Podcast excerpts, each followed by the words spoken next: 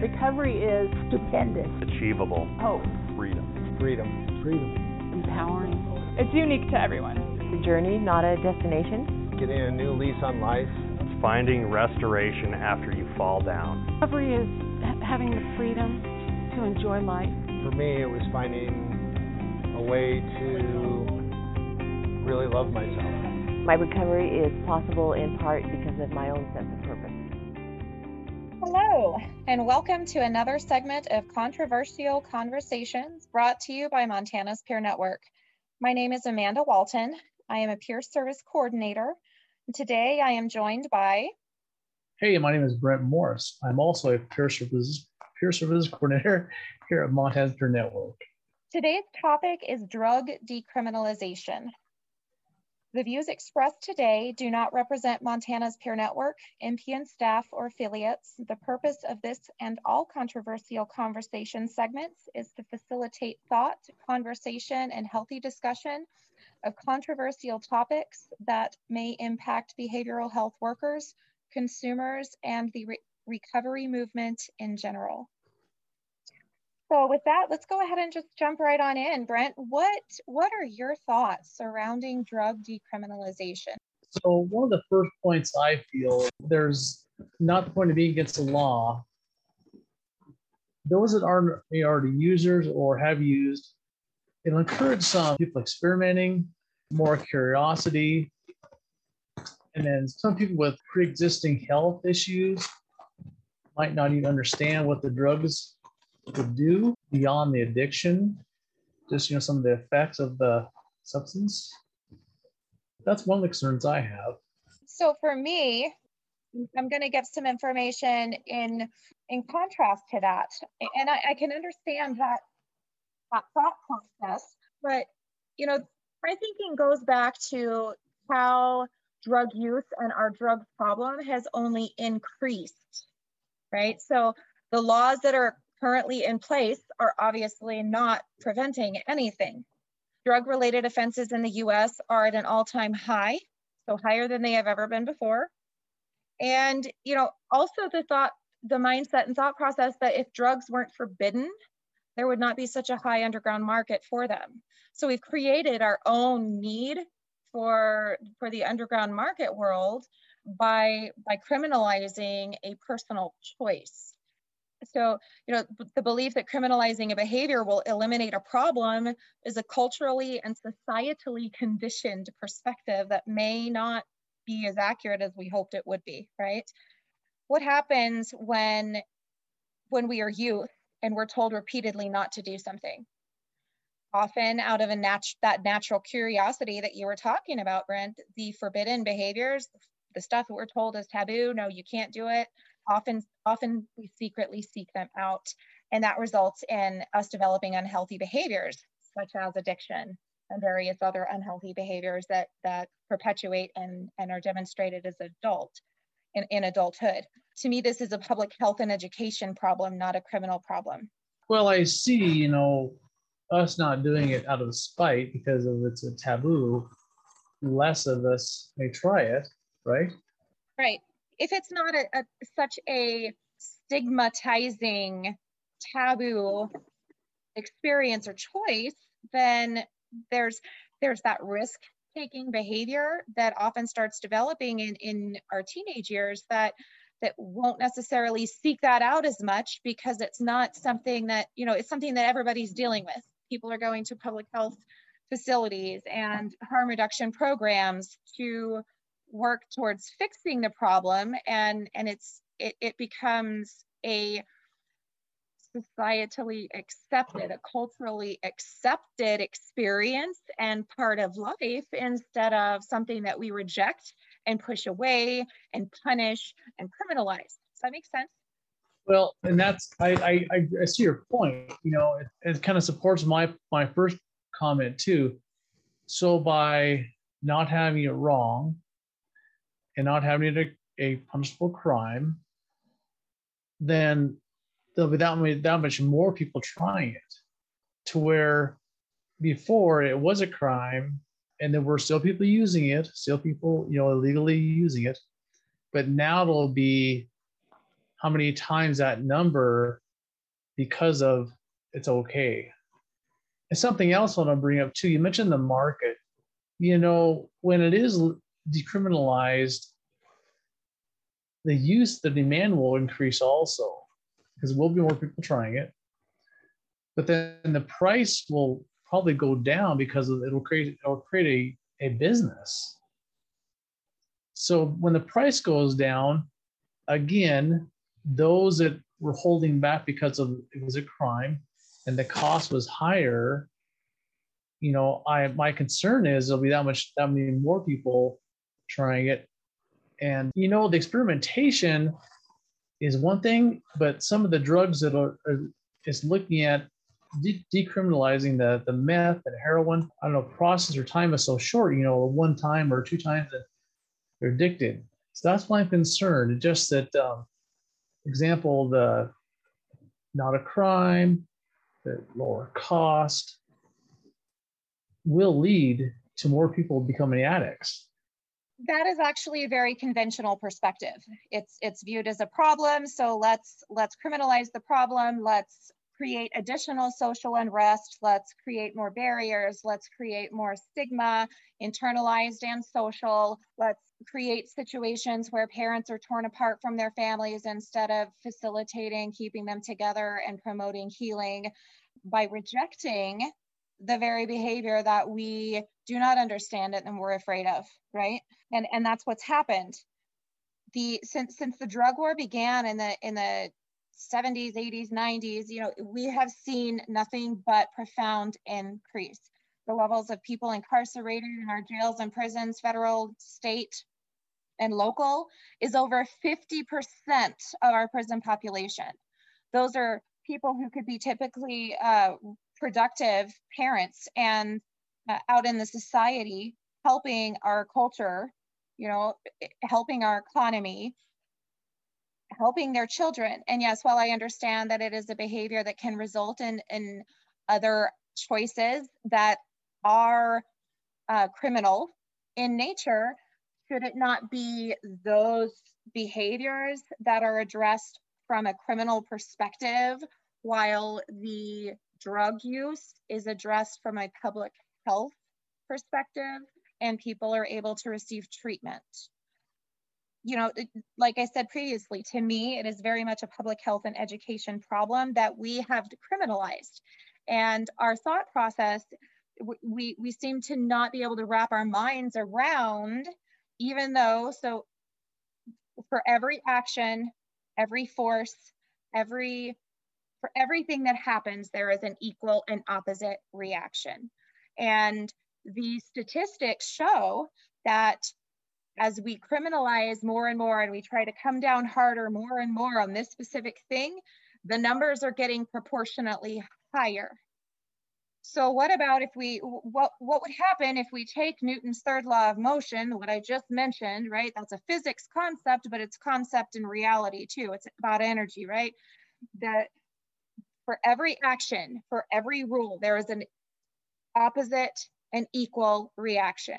So if, if we move towards accepting rather than rejecting substance use as a natural part of life and life experience, no, not everybody is going to, to use it, but or to use substances of any kind, but I can guarantee you that each of us is impacted at some point in our lives by substances if we accept it rather than reject it, we're able to work through it and move past it then rather than becoming imprisoned by this ongoing social, cultural, massive concern.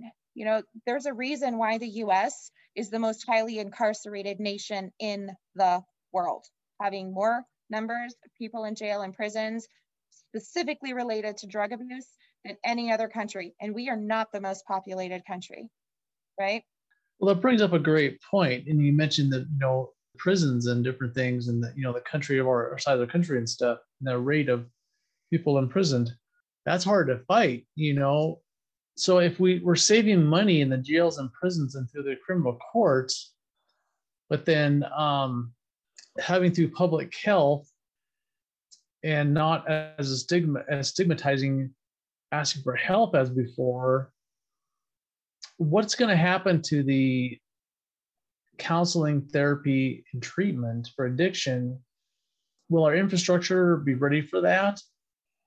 How will the cost, and this is a question, how will the increase in cost in treatment and therapy and counseling but up against the money saved from the uh, courts and prisons and jails. Right. So there are millions of dollars spent every year on incarcerating or on incarceration, right? So so in diverting those millions of dollars in each state, possibly billions on a federal level, saved by low having lower incarceration levels, so less people incarcerated, and draw from the revenue generated by legal drug sales. So for instance, Oregon, Colorado, now even in Montana, you know, we have an opportunity to, to have revenue um, from the marijuana, legal sale of marijuana for recreational use, right? And those, those funds, that revenue can be used to fund public health efforts and initiatives, harm reduction programs, et cetera, that will actually be beneficial to our communities, our homes, our, our people that are struggling with substance use and mental health, right? So you feel the money, the money saved through the courts and prisons and jails, and uh, if it is taxed or cost per sale, you feel that the need for public health will be less. So in turn, it'll save money in long Absolutely. run. Absolutely. I believe it will absolutely save money in the long run and we'll actually start seeing people recover. We'll see people healing from from the things that have held them back because when we criminalize, we keep people stuck in that cycle because they feel like they're a failure.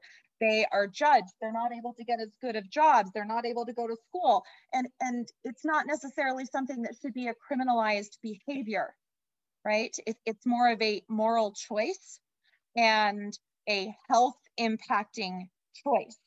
And while when in excess, it can cause the onset of other health issues, drug related spread of illness, involvement with law enforcement for other reasons, we can create, we can treat it like it's a public health problem and work together as a culture to help alleviate that problem instead of oh, you better not ever do this because if you do this, then you're going to go to jail and the rest of your life is going to be ruined. Because even when you're out on probation, if you have one dirty UA, then you're in violation and you're going to go right back.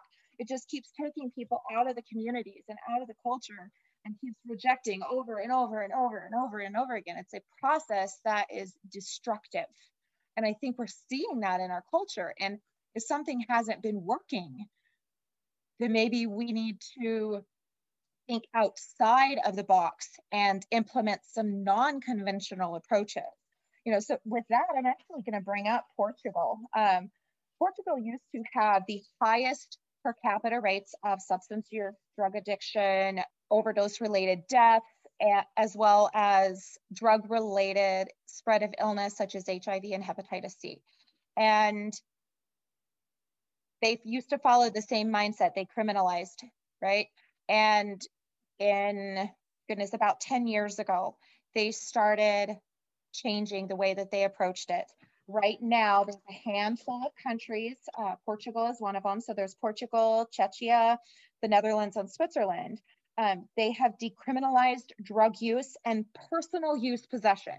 So, you know, I'm not talking about decriminalizing if you have somebody that comes in with a whole bunch of drugs that they're obvious, obviously going to distribute. But majority of people who are incarcerated for drugs are incarcerated for personal possession right? And when that when that is decriminalized we're saying hey we're not to we're not to make your life worse because this is your current experience.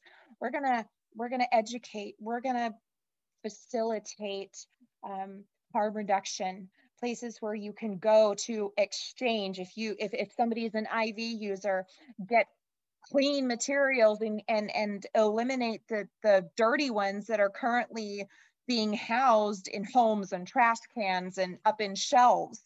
You know that's where the real harm lies too with with the drugs is is it's it's just people don't want to go to places where there might be harm reduction available because for instance they have picketers outside reminding them how bad they are. They go in if they're currently under the influence they law enforcement could be called and they could be taken away. You know there's there's it, it's the perception. Well that's you you touched on some things just in this last couple sentences you know with the the safe um, administration you know through those different things but if a portion of the people using do not go to the safe centers or safe places. And then there's going to be needles on the ground needles in a park in a playground or somewhere unexpected for someone to be cleaned up or watched and a, a child is injured. There's other things. And then like alcohol driving under the substance under the influence people will use and either leave a safe center or uh, safe place and then drive. So to me this it, this goes back to the whole social the cultural perception right?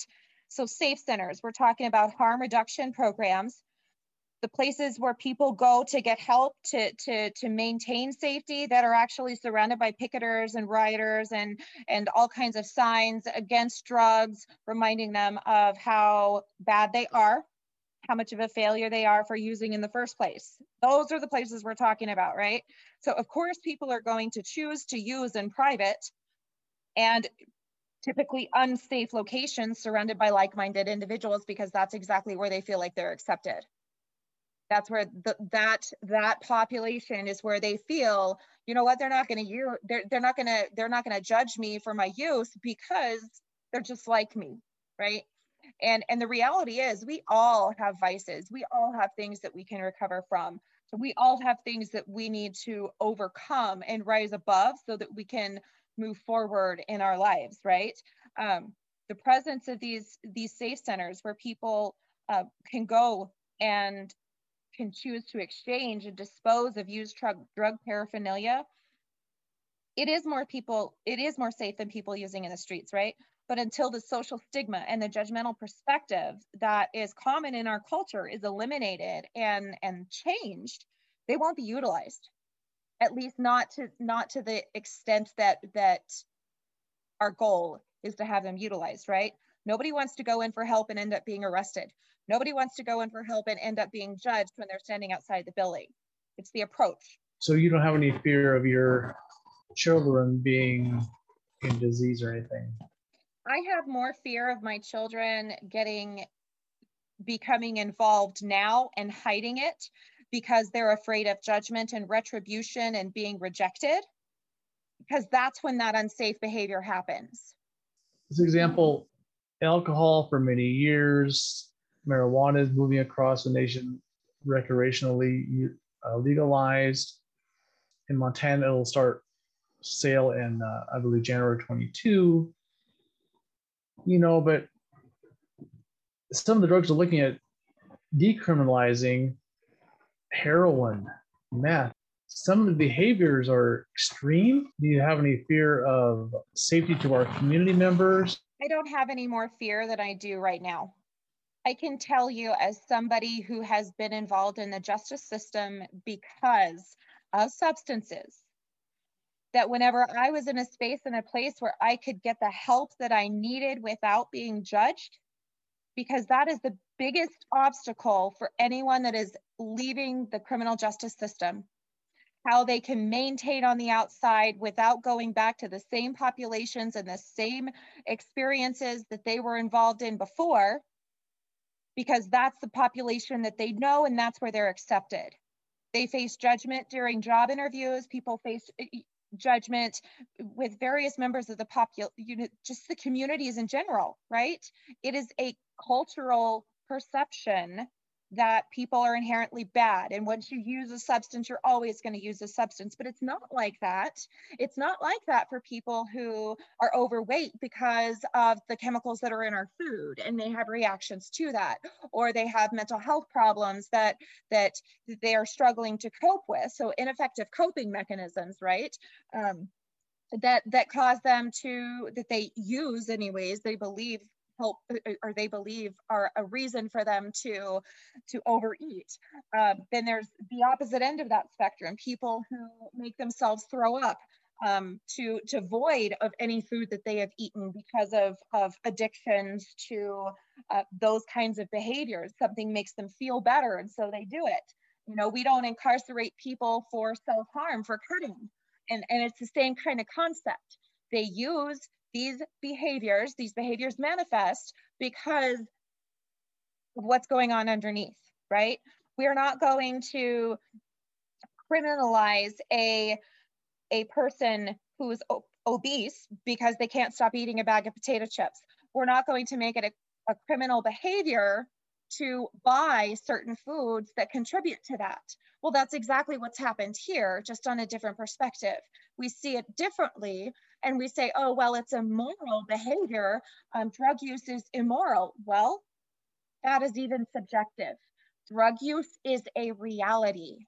And if we accept that it is a reality and we work towards changing that, you know, in recovery, we have to accept those parts and things about us that we dislike the most because it's when it's it's in the throes of our our our deepest struggles that when we reject ourselves we reject any part of ourselves we stay stuck in that cycle.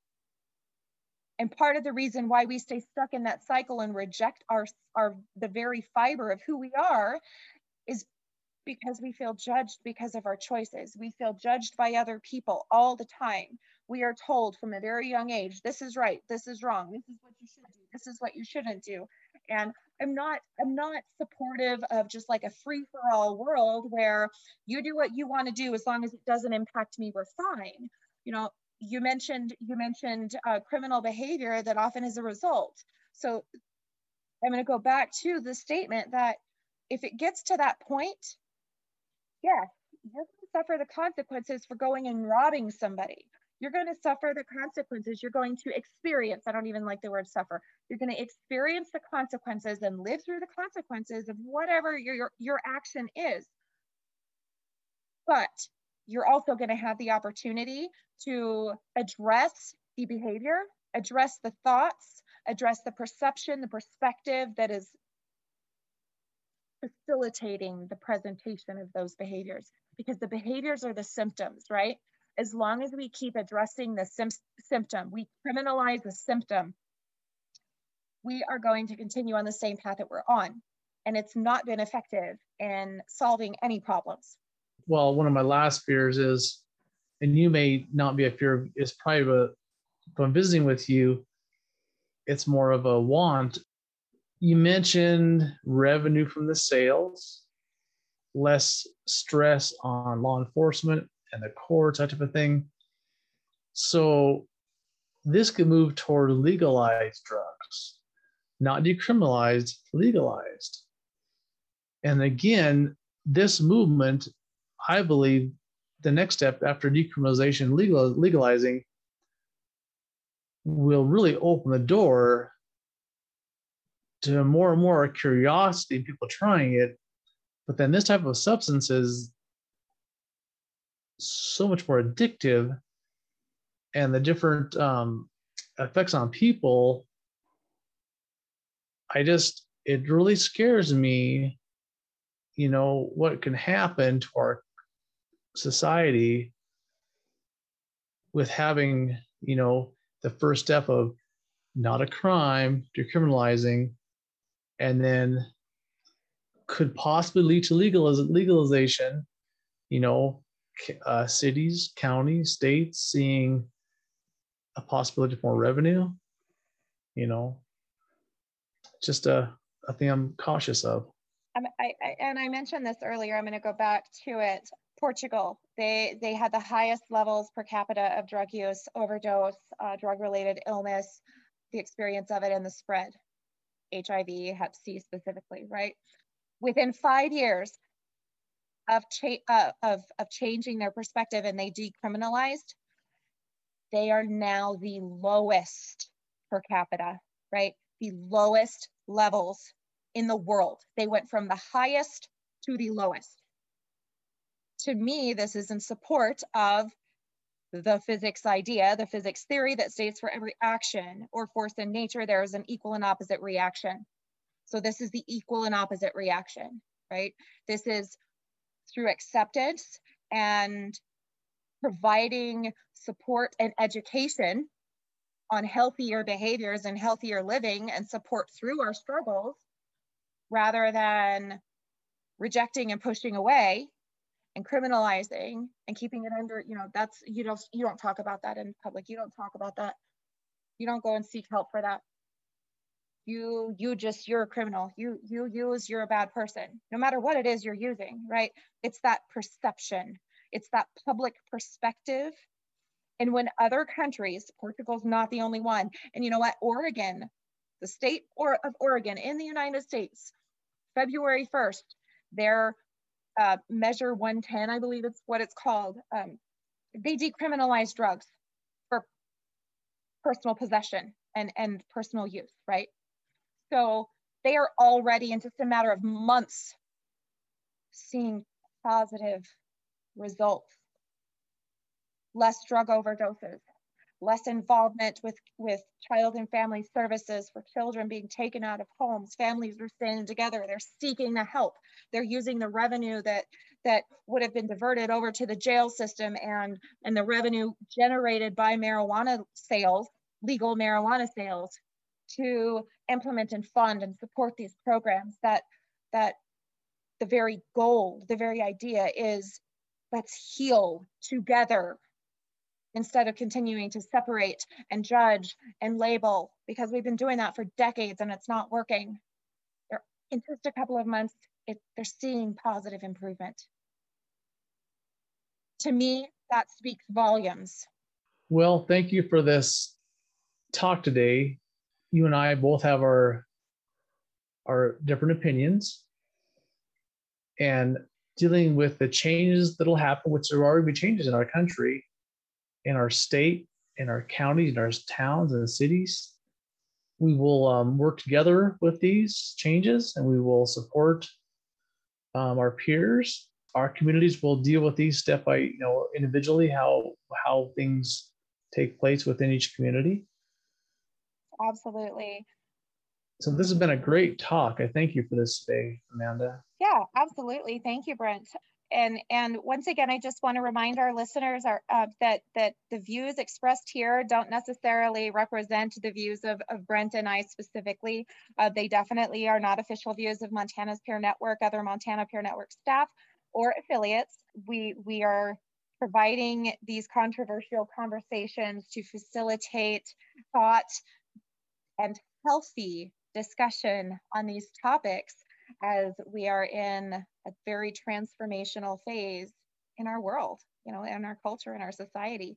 Things are changing and there is some fear behind a lot of it, but you know, to me it's exciting to see it's exciting the possibilities that could be there, you know, regardless of what we're talking about. So thank you all for joining us. Thank you, Brent, for for having this conversation with me. Yes, thank you, Amanda. Thank you, everyone.